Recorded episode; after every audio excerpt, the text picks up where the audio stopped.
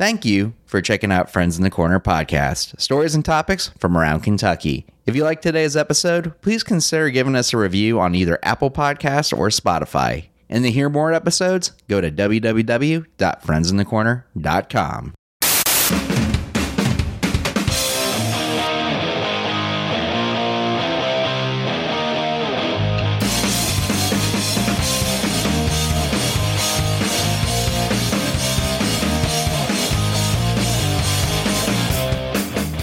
Hey, hey, it's Dan Polly, and welcome to Friends in the Corner podcast stories and topics from around Kentucky.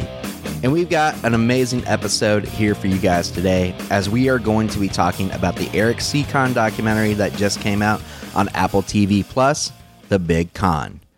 For those of you who have not heard or seen The Big Conn yet, it is the story of corrupt lawyer Eric C. Conn from Eastern Kentucky and how he was able to take advantage of the Social Security system, getting hundreds of people their benefits, but also taking hundreds of thousands of dollars from the program as well. It talks about how he was in cahoots with a doctor and a lawyer to get his clients their benefits faster, and eventually how he got caught red handed and how he fled the country to avoid being arrested. I thought since this was a Kentucky based documentary, it would have been great to interview some people that actually knew about Eric Conn and who he was. So I welcomed a couple guys from Eastern Kentucky back onto the show. Two former guests that have been on previously here to talk about what they knew about Eric Conn and their area. We welcome back formerly of the Hillbilly Hippie Music Review, Nathan Wright, and the host of Off the Cuff with Adam Banks, Mr. Adam Banks himself. And they talked to us about what they knew about Eric Conn when, when they were growing up in Eastern Kentucky. They talked to us about some of their thoughts and feelings about how Kentucky was represented in the documentary. And even Adam talks to us a little bit about something special that happened in the documentary, where he actually played a little bit of a role in the documentary series unintentionally. So, a really good conversation that we had with both of these gentlemen, and I'm excited to bring them back on the show to talk about this topic. So, I say without further ado, let's jump right into it. Ladies and gentlemen, Nathan and Adam to talk about the Big Conn.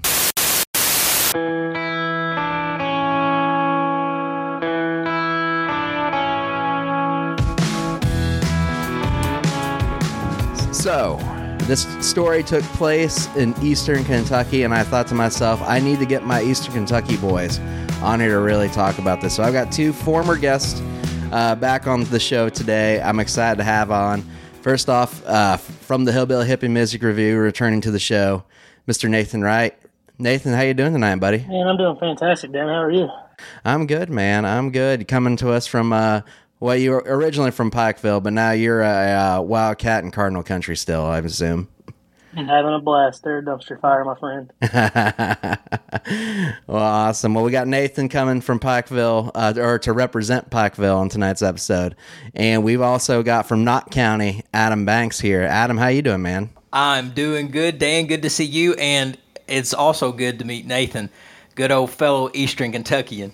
Absolutely, absolutely, and it, good to have you both on here to talk about this, especially with it being kind of close to you guys' roots, being where you guys are from, and uh, love to hear some of the stories we're going to be talking about with Eric Conn because, well, a lot of people around the world have gotten to learn more about Eric Conn's story. You guys actually got to live it.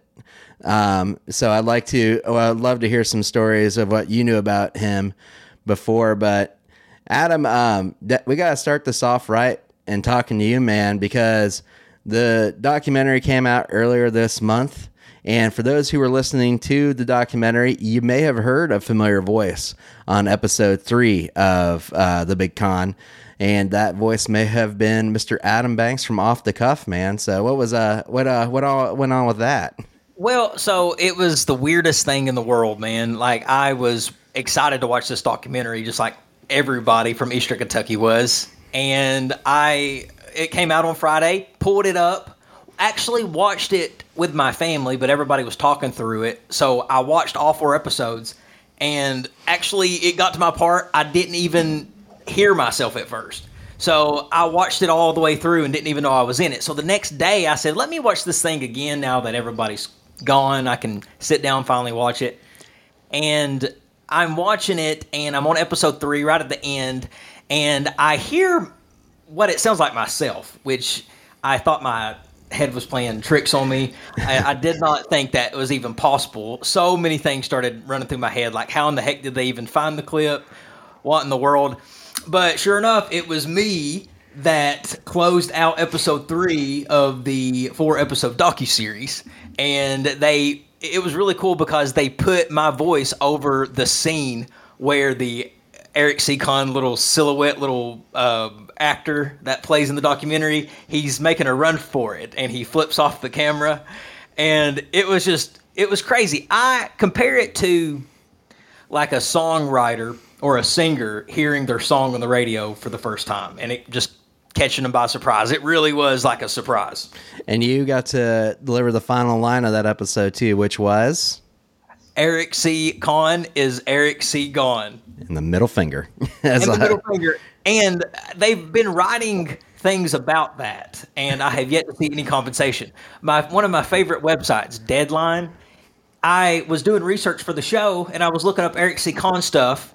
Dan, can you believe this? I was looking up Eric C. Conn stuff, and they quoted me on the website. Well, they quoted what I said, but because they didn't give me credit for it in the documentary, it said as someone said. as someone. someone. That someone is me. You just gotta keep pushing up the ladder, man. You gotta start tweeting at them and saying like, "Hey, Apple, give me some credit, please, and some money." I'm I'm good with I'm good with uh, not really getting uh, notoriety for it as long as it don't make it fame if if that thing starts to like take off and people start getting rich off of it and I don't see anything, that's when I'll get frustrated. well, Adam got hit a little bit of uh, recognition off of the show, or his uh, voice at least did, and uh, it was a very fascinating show, man. That covered the story of Eric Conn, how he pretty much screwed the government, screwed the Social Security system, um, to get these expedited benefits for people who may or may not have needed them. And then it kind of crashed down and it talks about the whole series, not just painting Eric Conn's story, but painting the Social Security uh, Administration story. It paints the story of two women that tried to fight the system and kind of say, hey, this is not right, and felt that it was covered up. And it even talked at the end of Eric C. Eric C. As we mentioned. Um, at the very first episode, though, the one thing that they hit on was how big of a quote unquote local celebrity Eric Conn um, was in the Eastern Kentucky area. And so, you know, I, for me, like where I'm from in Ohio, uh, the lawyers are not the, I guess, local celebrities like they would be down here. Like in town here, we have the Hammer, and we've got Morgan, Morgan, Morgan, and Morgan, Morgan, Morgan, Morgan, um, and Morgan, Morgan, and Morgan. but uh, the car, uh, the car dealers up in uh, in Dayton, where I'm from, they're the big, uh, they're the big uh, faces of their commercials, like Heidi Honda and all this stuff. So Eric Conn, is, is, I'm I'm used to that when I say someone says, "Oh, he's a local celebrity." He's like, "Well, he's got all the catchy local commercials and stuff." So you guys growing up in Eastern Kentucky. I'd like to hear from you. What did you guys know about Eric Conn um, before all this? Uh, Nathan, let's start with you. Yeah, so Dan in the documentary or docu series, uh, they're interviewing a interviewing a guy, and he says, uh, you know, if you ask ten people in Eastern Kentucky who the president is, eight of them will know, but ten of them will know Eric C. One hundred percent true. I'm not even kidding. they, they talk about how every billboard had his his face on it also 100% true. Um, my my one thing is is I can't get used to it. Um, you've been saying it. They said it on the docu series. Uh, calling him just Eric Conn. I can't get used to that. It was always that C was very prominent. Adam, I'm sure you agree with that. Eric C. Conn. It was. I mean, Everywhere. And I didn't realize I didn't realize his middle name was Christopher. Did you know that that C stood for Christopher? I had no idea. I honestly thought it was just a letter that was stayed there forever. Like it was because I went to high school with a girl whose middle name was just C, and I thought that's what his was. Um, it could be just like C E E, like Homer. When Homer, like the episode of Simpsons where Homer tries to figure out what the J stands for, and it stands for J A Y. Homer J Simpson. yeah, exactly. it's like, um, but no, I mean, we have Hillbilly Days in Pikeville. He was always prominent at Hillbilly Days. Uh, he threw concerts. He threw a concert in my high school gym that I went to. I think it was my junior or senior year in high school.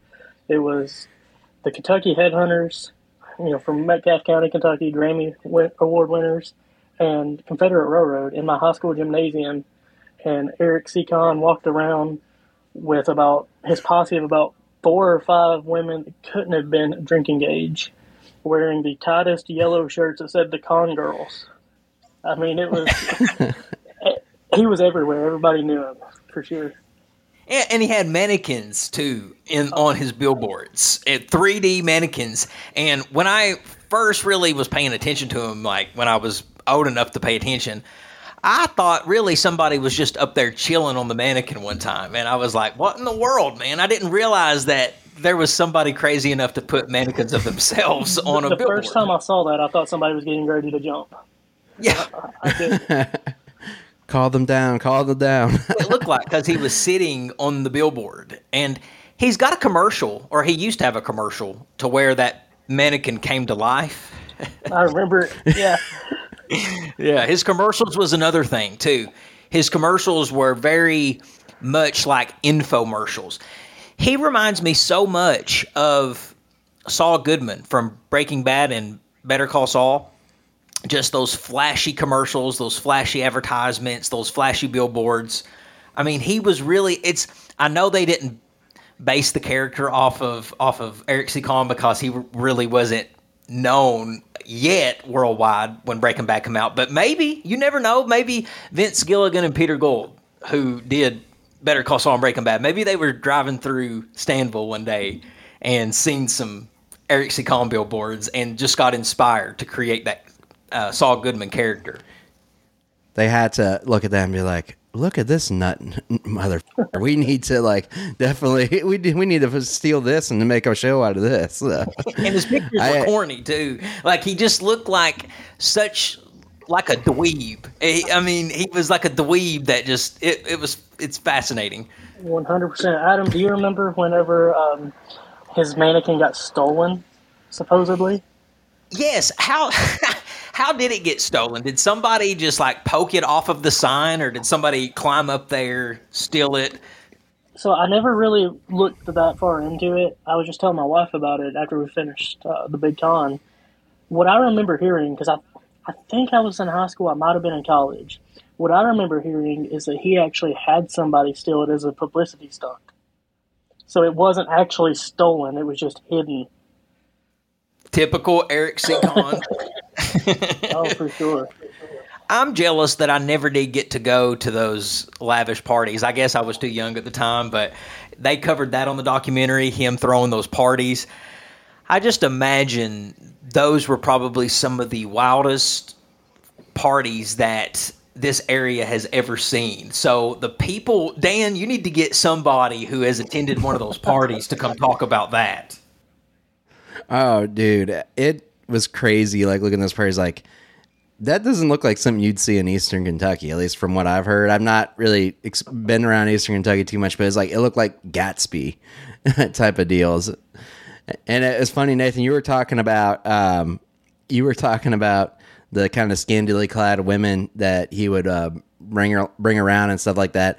I've been listening to the uh, complimentary podcast that goes with the show, and they talked about that in one of the episodes too. That he would do these, you know, bougie floats uh, at Hillbilly Days, and these ladies would just come looking like Hooters women, but with con shirts on, and you know, pass out candy and hugs and probably some other thing STDs and some other things to all these young kids and and the old ladies were just appalled oh, by yeah, it. Mardi Gras beads too. I don't know why they were throwing Mardi Gras beads all the time on hillbilly days for the kids to get. But no, it was it was all you over know, the place there. They they said they kept saying in the show that uh he wanted to be like James Bond but Adam, I think you'll appreciate this reference I'm about to share. I don't know if as much James Bond as he was Ric Flair. Oh, he had the Ric Flair drip. He did uh, limousine riding, jet flying. I mean, he he really was uh, trying to embody the Nature Boy. He was. He had been about a, as married as many times as Ric Flair has too. Was it sixteen or seventeen? I couldn't ever understand which number it was because they said 17 maybe. I don't even think they knew. Yeah, that, it all had it had an asterisk because they they said they couldn't keep track of it. I would be willing to bet it's over twenty at this point. Like it wouldn't it wouldn't Oh, yeah. surprise me because at first he said five or six, and then they started counting, and then that's when they come up with, you know, he started naming. I had I married four from this country, three from here, you know, four from here. It's like okay, maybe it's a bit more. Limit. Isn't there a limit with how many times a man can get married? Uh, I don't know. I'm not sure. Yeah, uh, maybe in other countries, maybe it's different with them. You know, maybe you have like a limit you can meet in each country since he was marrying like girls from different countries. Well, yeah. I mean, yeah, different rules, different because he was marrying a girl in every like country around the world, so different rules for different countries. Yeah, that's what that's what I was saying. Is like, man, th- those alimony checks he was writing. That's why he's had to get all this money. Well, did he have kids with him? I know he they featured one daughter in the show, but did he have kids with these other wives? I that I don't know because some of them they were like they said he was only married for like a day, Right. and then like he would go get a divorce or separated or annulled or whatever. But yeah, they they had the one kid and they didn't really talk about anybody else. I I would assume if he truly is like James Bond and Ric Flair, he's probably got kids he's never met In other countries, in other Sure, countries. yeah. Enrique C. Conn. but um good lord. But did you guys when you were growing up there, did you guys ever see the compound like where his office was or drive by it? Cuz I've always fascinated by the like trailer park s looking deal that that place was. Yeah, it was awesome. It was just a bunch of mobile homes. When Nathan, did they start out with um, just one mobile home at first, and then they just instead of like building a big office, he would just pull other mobile homes into the parking lot. Yeah, it started out as one, and then they would just kind of. It was almost like playing Tetris, and they weren't very good at it because they had like open space between them. Like, so they would tear a wall out, they would connect the two mobile homes, but they wouldn't like abut them to make one big big office, like you were saying, Adam. And so, I mean, it was just a Tetris of bad Tetris of mobile homes connected. And it's still there. Like the complex itself, you can still drive by it. I drive by it every week uh, going to work on Mondays. Oh, really? going on my way to work to West Virginia. I see it. I see it uh, still. It's still there. Some of the trailers have been taken away. There's some that are still there, but the property's there. The outline of his sign is still there.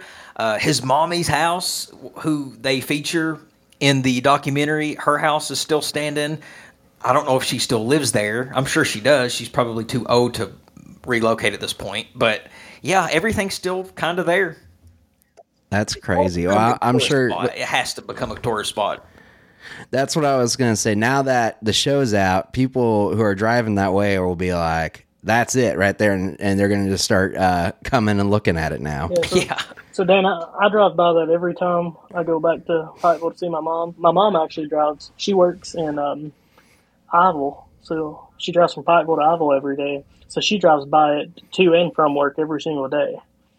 And so there, Oh, like, goodness. she's got some stories on that because I was talking to her whenever in the uh, docu series they were burning the files and things like that.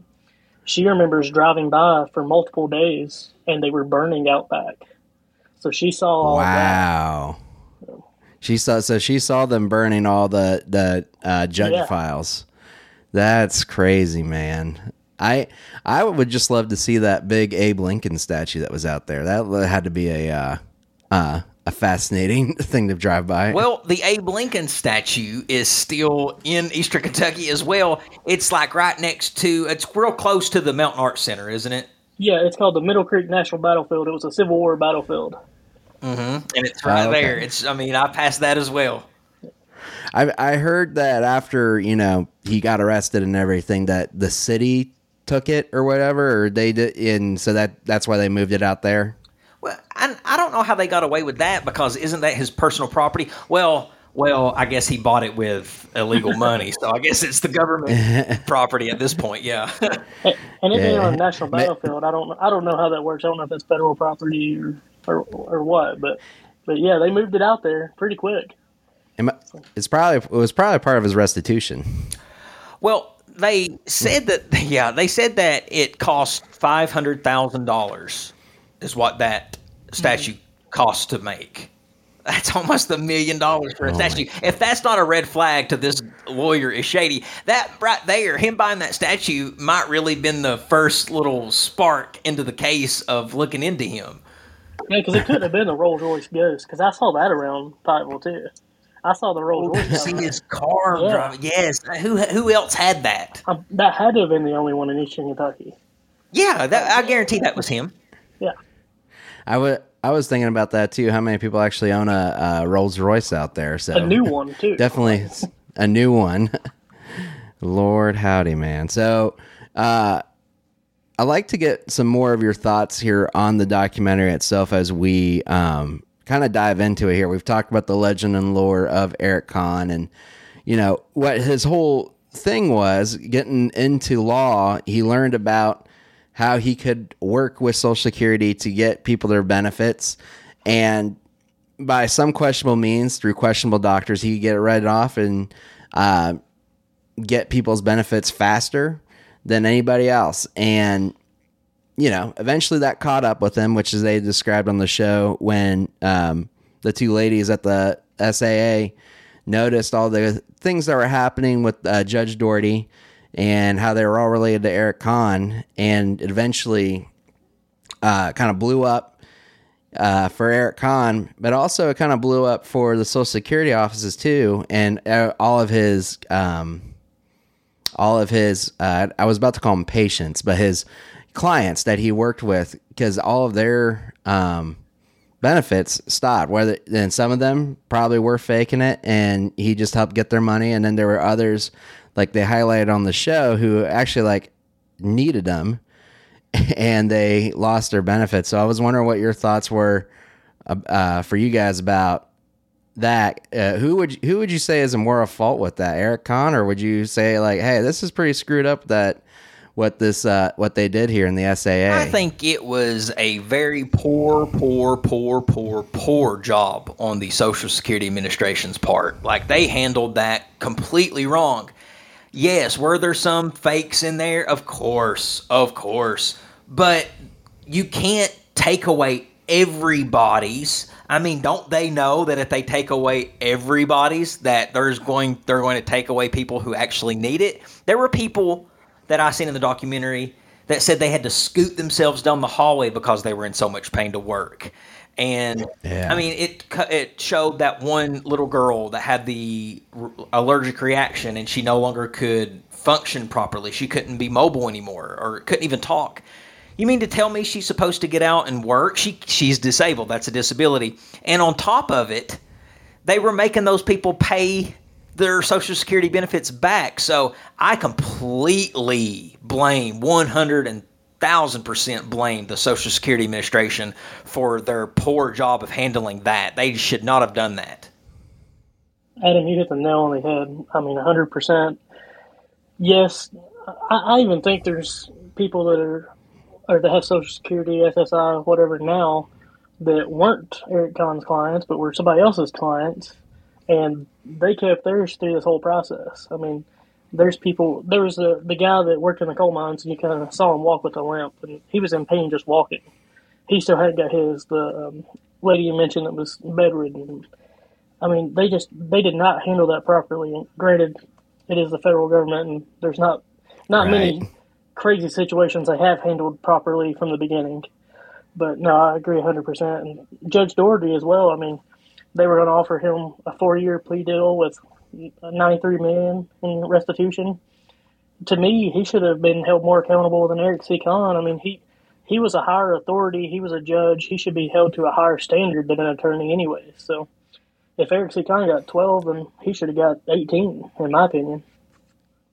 I agree with that, and uh, that's I think one thing that I did like about the show. It was that yes, Eric Conn did do a lot of crazy things, and he did do it, but also it, it really talks about how everyone else played a piece in this that really screwed all these people. And yeah, he was the judge that signed off on it. Is that Eric Conn may have been bringing the papers, but it's his signature on the papers, and he was just like, I and he you know, near the end of it, uh, of all of it, he acted like you know, you know, like he was the kind of the the victim of it all and all that stuff, and and I was, um, I thought the same thing. It's like every all the f- attention was on Eric Conn. I think it's just because he was just such the big personality that he got most of the attention. But all these other avenues, all these other uh, featured people, um, definitely, I felt like, definitely, f- I felt like they um, were as much to blame, if not more, than Eric Conn. Because I mean, he's not the first lawyer to buddy up with a, a judge. That that probably happens quite a bit. and the doctor that was saying that everybody he encountered and everybody he examined had a disability. Um, he was just as his fault too. He was in cahoots with Eric C. Conn and, and Judge Daugherty. I, I, his name is escaping me, but uh, he, yeah, they said that he would go outside, smoke a cigarette, and not even look at the names on the applications and just rubber stamp each one of them and pass them off as disabled. I mean, yeah, that's dirty. And in the end, um, yeah, they were corrupt. They were corrupt, and they were they were you know sticking it to the government. But look at what ultimately happened. I mean, uh, innocent people lost their lives over this. Right. Absolutely. Yeah. They. Oh yeah. They talked about that. Like some of these people were killing themselves because they weren't able to get their money. They didn't know what they're gonna do, and you know, I I think at the end, and we'll get into this a little bit more. Um, Eric Conn talking from jail was like really apologetic, but I feel like he was more apologetic that he got caught, and um, it it left a bad taste in my mouth with him a little bit too. One thing uh, to take a little side note here, Adam, that you just said that I also love from the show as a little funny feature is they made a big deal out of the word cahoots. Um, because David, they, uh, Damien Paletta, who was the uh, journalist there, he's like, I've never heard anyone say cahoots before until I met someone from Kentucky, and I'm like, I feel like I've heard that my entire life being here. I say it all the time, Nathan. Don't you? I mean, I've heard of that. That's a common word, cahoots. So, so Dan, Adam, Is that an Eastern when that Kentucky? came up and he started talking about that, I turned to my wife and I was like, I'm pretty sure I said that three times today at work. like, I say it all the time. So it, So it, it's a very Eastern Kentucky uh, delic. It's a very Eastern Intelli- uh, Kentucky uh, word. Then it sounds like. Well, the episode from my radio show where they pulled the Eric C. Gone clip from was from back in 2017 when I did that episode. So I was I went back and listened to that entire episode when I heard that clip, and I was in there talking about the doctor and the judge and Eric C. Conn being in cahoots. So it makes so it makes me wonder, like if the people, like if they're referencing me in that documentary again, and because they obviously listened to that episode, so right. you know I don't know. I, the cahoots that blew my mind that they were just thinking that was some secret code. so Dan, this is the last time Adam's going to be in your podcast because he's going to get all those royalties and he's just going to be loaded driving around. Driving Oh, around I agree. County It- a Rolls Royce. So. Rolls Royce. yeah. Oh, I would. Drive around the Carr Fork Lake, and uh, that's pretty much all we got. But we have a mini mall. Nathan, I, I'd like to uh, talk to you a little bit here too, because I know we were texting the other day. You were watching it, and you said, "I'm going to be honest. I don't really appreciate the stereotypes that they're putting about Eastern Kentucky, and I, wanted to get your thoughts on the documentary and what you kind of um, examined from it as far as how it presented Appalachia. Yeah, so I mean, I feel like every everything that features Eastern Kentucky has to show all the parts of Eastern Kentucky that are stereotypical. Uh, Adam, I don't know if that's been your experience as well, but you know, Pikeville. Eric C. Conn lived in Pikeville. It showed a picture of his house. They don't show that when they talk about Eastern Kentucky. You know, they don't show that neighborhood. And granted, that's not the most common, but it's not you know the backwoods holler that everybody thinks it is there are places in eastern Kentucky that are rough that I still wouldn't go to alone at dark. But there's places in Louisville that I wouldn't go to alone at dark either. You know? Yeah. But so nothing against him and I don't know him personally, but they had Mason Tackett was like the main interviewee. I don't know if you guys remember Mason Tackett, but he was the guy who stole or who steals a cheese grater. So so I, I don't know anything about him, but you know that it just had to be planned for entertainment or to shed a bad light because you can't find someone to interview or someone better to interview about Eric C. Conn than a guy who made national news all over the place because his felon cousin that may or may not have been on drugs broke into his house and stole his soap and his cheese grater. And then during the whole episodes, he was wearing or had his long hair pulled back, wearing bib overalls. I don't know anybody that wears bib overalls on a daily basis. So they were just following the stereotype with it. And like I said, nothing against him at all. I don't know him. I'm sure he's a great guy. But they were definitely by just having him be so prominent, playing on that stereotype and playing kind of on his funny fame from the Who Steals the Cheese Grater. Yeah, yeah, they were going for that little feel, that kind of redneck hillbilly feel with getting Mason to be to get uh, to have Mason in there interviewing. I don't know him either.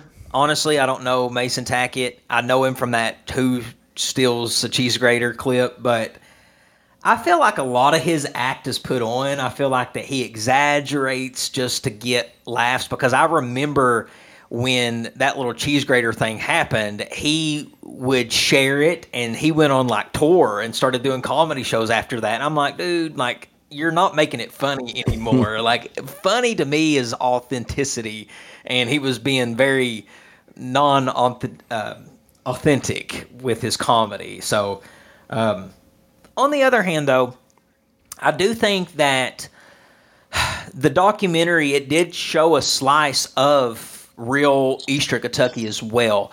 Uh, going into people's homes, that that that is what it is. Uh, you know, going into some of these homes that are maybe ran down or or small or two bedroom trailers. Yeah, that might look bad, but that's still a part of where we're from, and that's kind of the reality of of of the houses that are back there. Um, I would say the majority of the homes back there are are not, you know, like uh, like you said, like Eric C. Conn's. But I mean, I think that a lot of the houses that they went inside was just typical um, Eastern Kentucky. Nothing wrong with that, but it was just. I mean, that's just kind of like a slice of who we are as Eastern Kentuckians too. But yeah, I know what you're going with with Mason Tackett. I was not really a fan of his commentary in the documentary either. And, and I agree with you were saying. I feel like it, it is a slice, but it, and I mean, I, I grew up in a trailer. I have, I'll tell anybody, I don't care. My mom still lives in a trailer. We, I grew up in a trailer park. I don't care. You know, it made me who I am. Like, it doesn't bother me at all. But, I mean, it, it didn't show one real house, like one home that was not a mobile home, except for his mother's home and his home. And and I'm not putting trailers down. Like I said, I grew up in one, but it's probably 50-50 or so in Eastern Kentucky, I think. But they have, I feel like by just the way they showcased it, it had to, it portrayed the stereotype a little more. I I do agree that that's kind of a a, a thing with Kentucky, especially, and not even just in this documentary. I remember, have you did you guys see the heist documentary with um uh Pappy Gate oh, that came out? Uh uh-uh. uh This was this was uh that Adam. That's worth checking out. This one was um this one what came out last year, and it's a three part series with called Heist on Netflix. But the last episode is about uh, a guy who stole tons of Pappy Van Winkle from Buffalo Trace and sold it. Um, on the underground to make money. You've got to watch it. And they ta- uh, that sounds interesting. Yeah, it, it is really cool. And but like that, they picture Kentucky and picture Frankfurt with like hillbillies playing banjo and they put a guy in there named Moonshine Mike who's missing his teeth and it's like kind of kind of the same thing but with Frankfurt and yeah granted there there are parts of Frankfurt that are, are a little more rural than you know other part than Lexington but um I, I kind of agreed like they tried to show the worst parts but I and I think though they were trying to make a point to like you know, they they made a good point like about kids going into the coal mines in their 20s and breaking their back when they're 30 and stuff like that and you know, that's it is hard.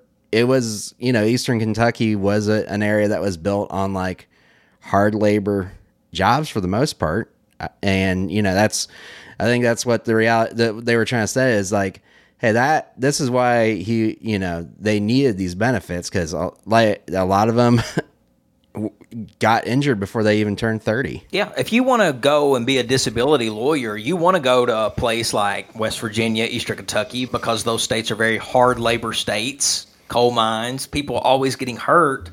So uh, brilliant business plan eric c. Conn had to do all that advertising be flashy uh, get in cahoots with a crooked judge and, and doctor and bam you're becoming a millionaire 100%. Brilliant plan. I agree. Yeah, he. I do think he was a great marketer, and he was a smart man, or is a smart man. I, I agree. Oh my gosh, so smart. I mean, I might be jumping ahead here, but when he left the country, did you hear about how he crossed the border with the dog? I mean, with the dog. Yeah, yes, like oh, that story. Yes. Yeah, and then he also got into another country uh, by saying that he was married. He just got married to this girl that he was with, and he didn't even know her. And uh, he says, "I'm drinking or I'm drunk, but my papers are in the backpack." And he said that the border guy, the cop, was just like, "All gringos are crazy," and let him walk the, into the Mexican border. Yeah, it's, it's crazy. I mean, he was on the fly. That that's why he became what he became because he was such a smooth talker. I'm convinced. Brilliant guy. Yeah. yeah. He knew how to lay the sauce on. Uh, he was he he probably could have been a great wrestler or a great manager in his day. Adam, I, I really believe that. Like he had that finesse about him. Uh, oh but, gosh, yes, because he had that raspy voice too, and you know he does. He's very Eastern Kentucky-ish. Like he just he, which which is a great compliment. Likable. When I say Eastern Kentucky-ish, I'm talking likable, approachable, uh, somebody that just people want to be around. So he he had that going for him. So I could see why people gravitated to him. I mean, uh, but but he he sounded uh, he just sounded just like a good old boy. it was that southern charm. I would love to hear his uh, Eastern Kentucky Spanish because I know he was very fluent in Spanish. It's like I want to know what got these ladies so interested interested in him. It had to be that. Well, yeah, it was the money, definitely. Because he would tell women to Google him. Yeah. so they would Google him, and could you imagine what they thought? Because we thought he was like a superstar too. So like imagine what these people from these third world countries thought when they seen this man all over the internet. They were like Jack I I remember hearing uh, the news and stuff like that when he did finally go on the run and I didn't know much about the story at the time.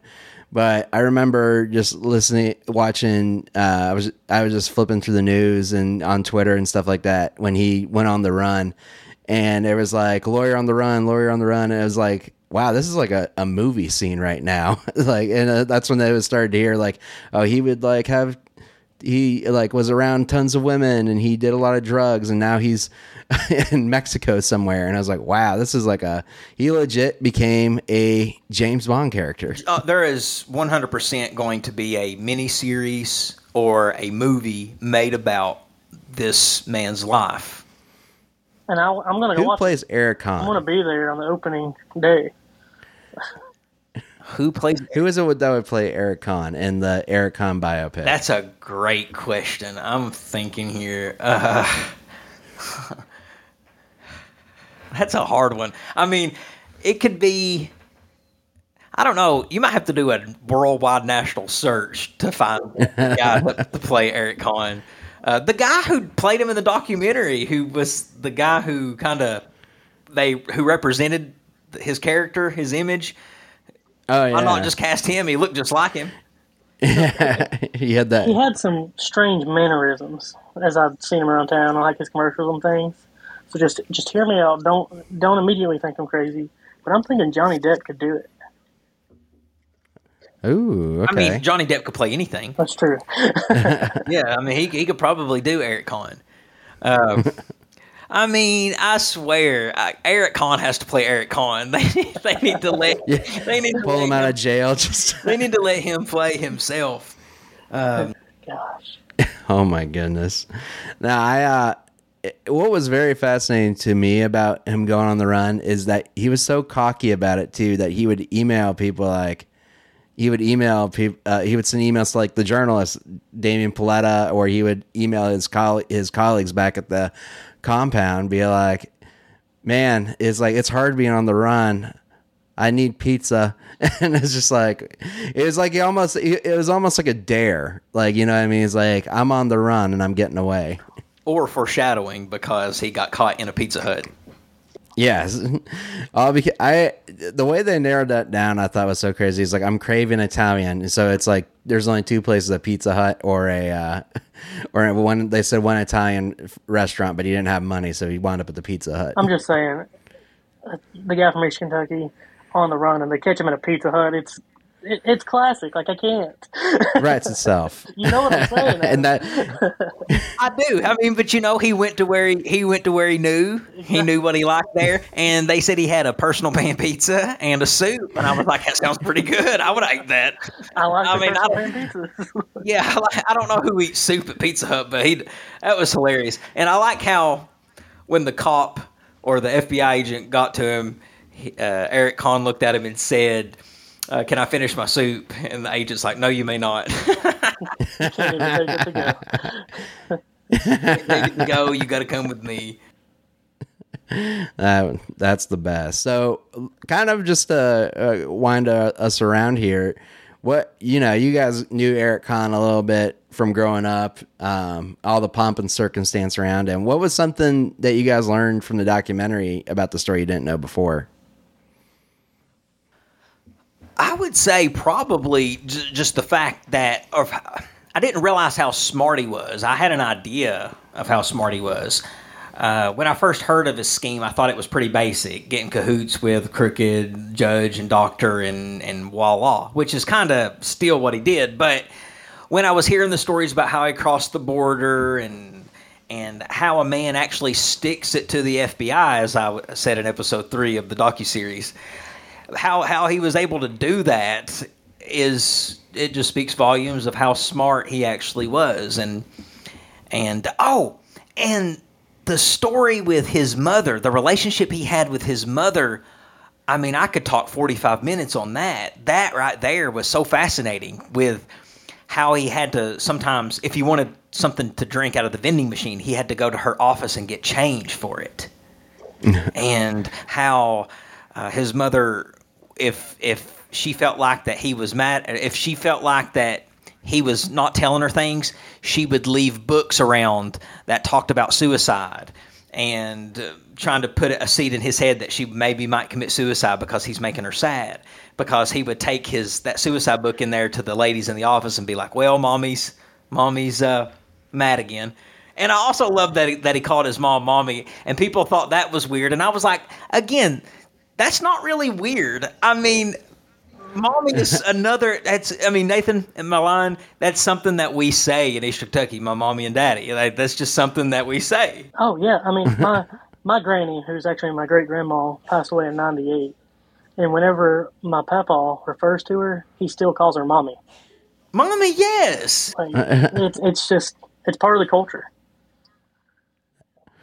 So, um, it was very, uh, very, it was a very interesting documentary, and definitely for people who probably uh, don't know a lot about it, I think it was very fascinating to watch, and I encourage a lot of people to go uh, check it out if they haven't on Apple, uh, Apple TV Plus, Apple Plus, Apple, uh, Apple T, whatever it is, um, out there. but um, I, there was something at the end of the episode four that uh, David uh, Piata, that the journalist was talking about, and he said he tried to figure out whether or not Eric Conn was Robin Hood or Eric Conn was evil, and he kind of went back and forth on it. He said he was like an evil Robin Hood. And I thought that was kind of a good question to ask, because um, it kind the the entire story kind of painted like, hey, this is why he did it, and it did help people, but also this is kind of the cons of what happened because of it. And so let me, I wanted to ask you guys, what were your thoughts? It, do you would do you think Eric Conn is evil?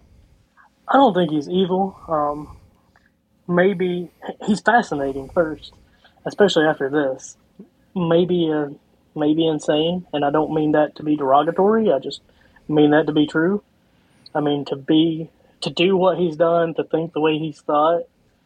Um, and as far as the Robin Hood, you know, the evil Robin Hood thing, I think that's that's pretty well spot on because I personally know people that are on Social Security SSI that got their benefits through him because growing up in Eastern Kentucky, people got hurt, as Adam said. I mean, it's a hard labor state, it's a hard labor area in the coal mines.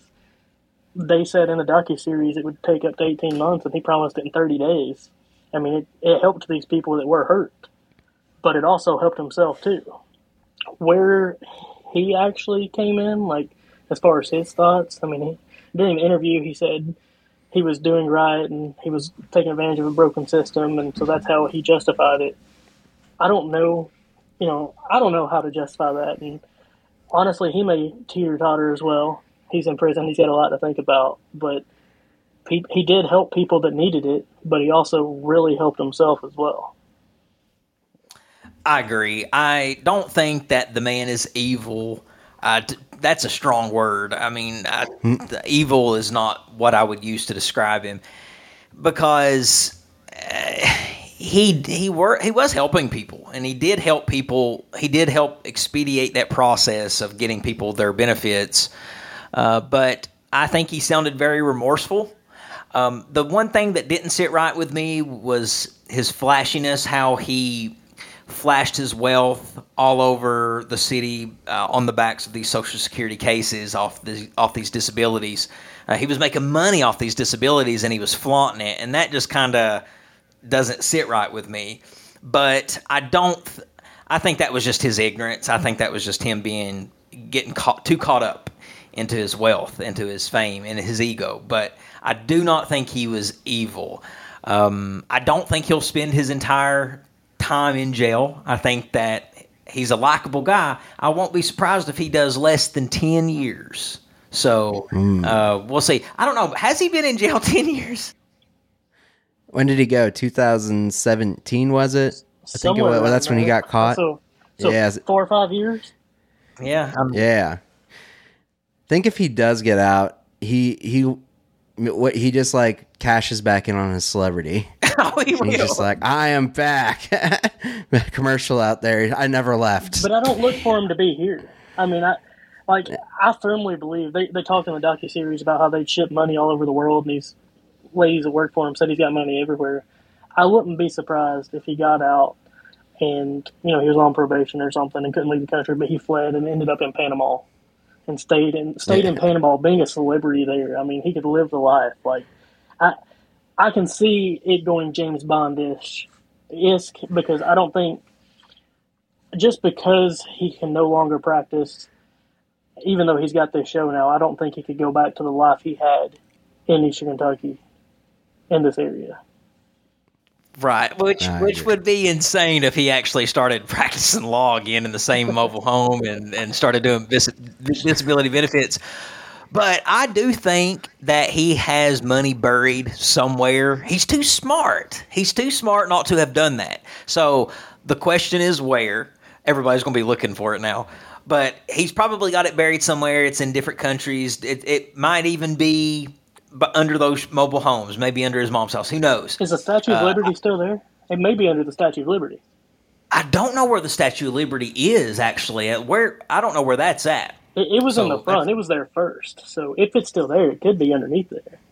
Could be, but if he gets out of jail, he didn't. He's no fool. He set himself up to still have some money under the table. Oh yeah. Absolutely. Now, now people that are going to go ransack the trailer, park, the trailers over there for all the buried money that's there. I can already feel that it. Statue so. of Liberty don't stand a chance. Next Monday, I'll drive by there, and that thing will be like burn all to pieces. Keep, I guess I can blame me for that. Keep one. a search out there. well, guys, is there any uh, final thoughts that you have on the documentary?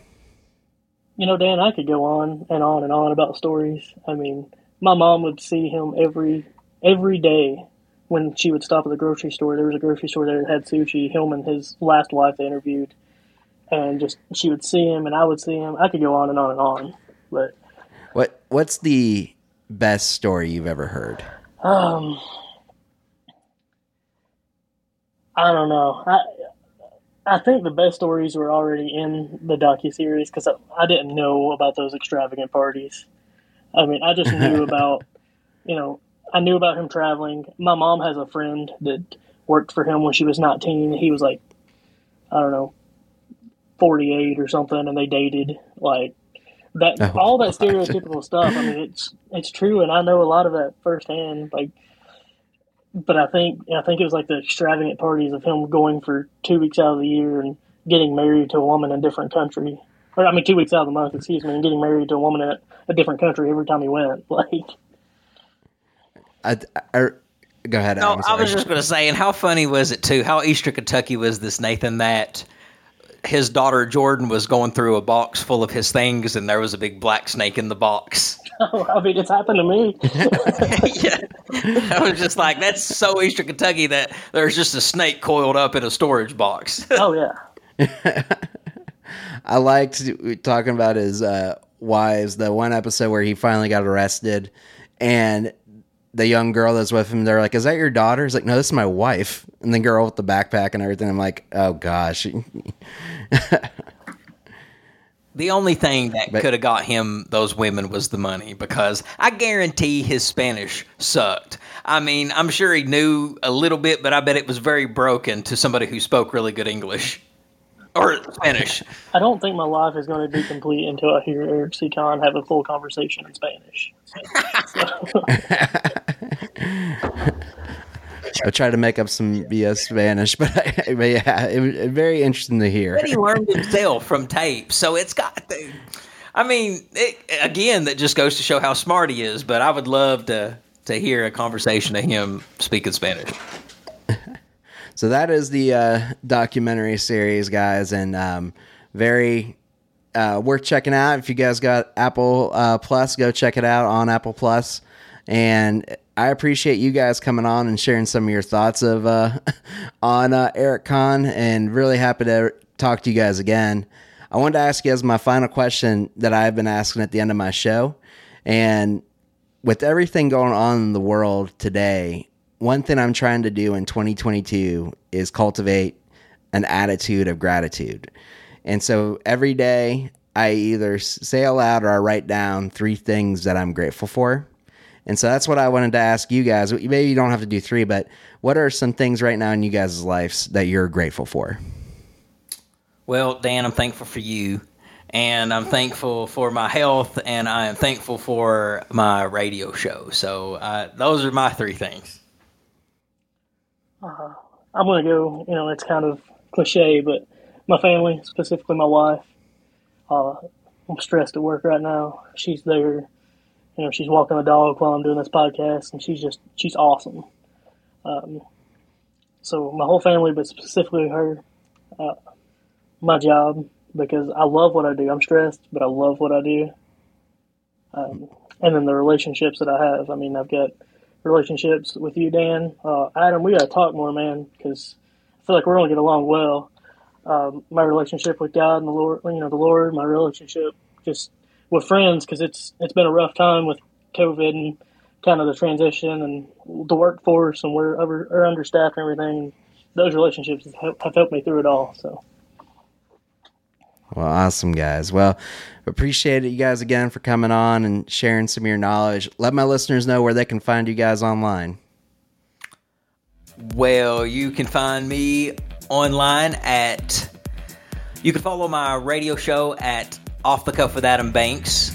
Uh, we are on all major podcasting platforms, and you can also follow me on social media at the Adam Banks. And uh, you can find me. I'm on Instagram. That's pretty much the only social media page. Um, it's at Hillbilly Hippie Music is a page that I started. Um, my friend Alyssa runs now. Um, I've kind of stepped away, but I'm still on there. And then Grocery Getter TRD. Um, I'm just posting about all my camping trips and my truck and all that. So get on there and follow me and see all my adventures. All right, y'all. Well, thank you so much, and we'll see you guys on the next episode of Friends in the Corner. Thanks, Dan.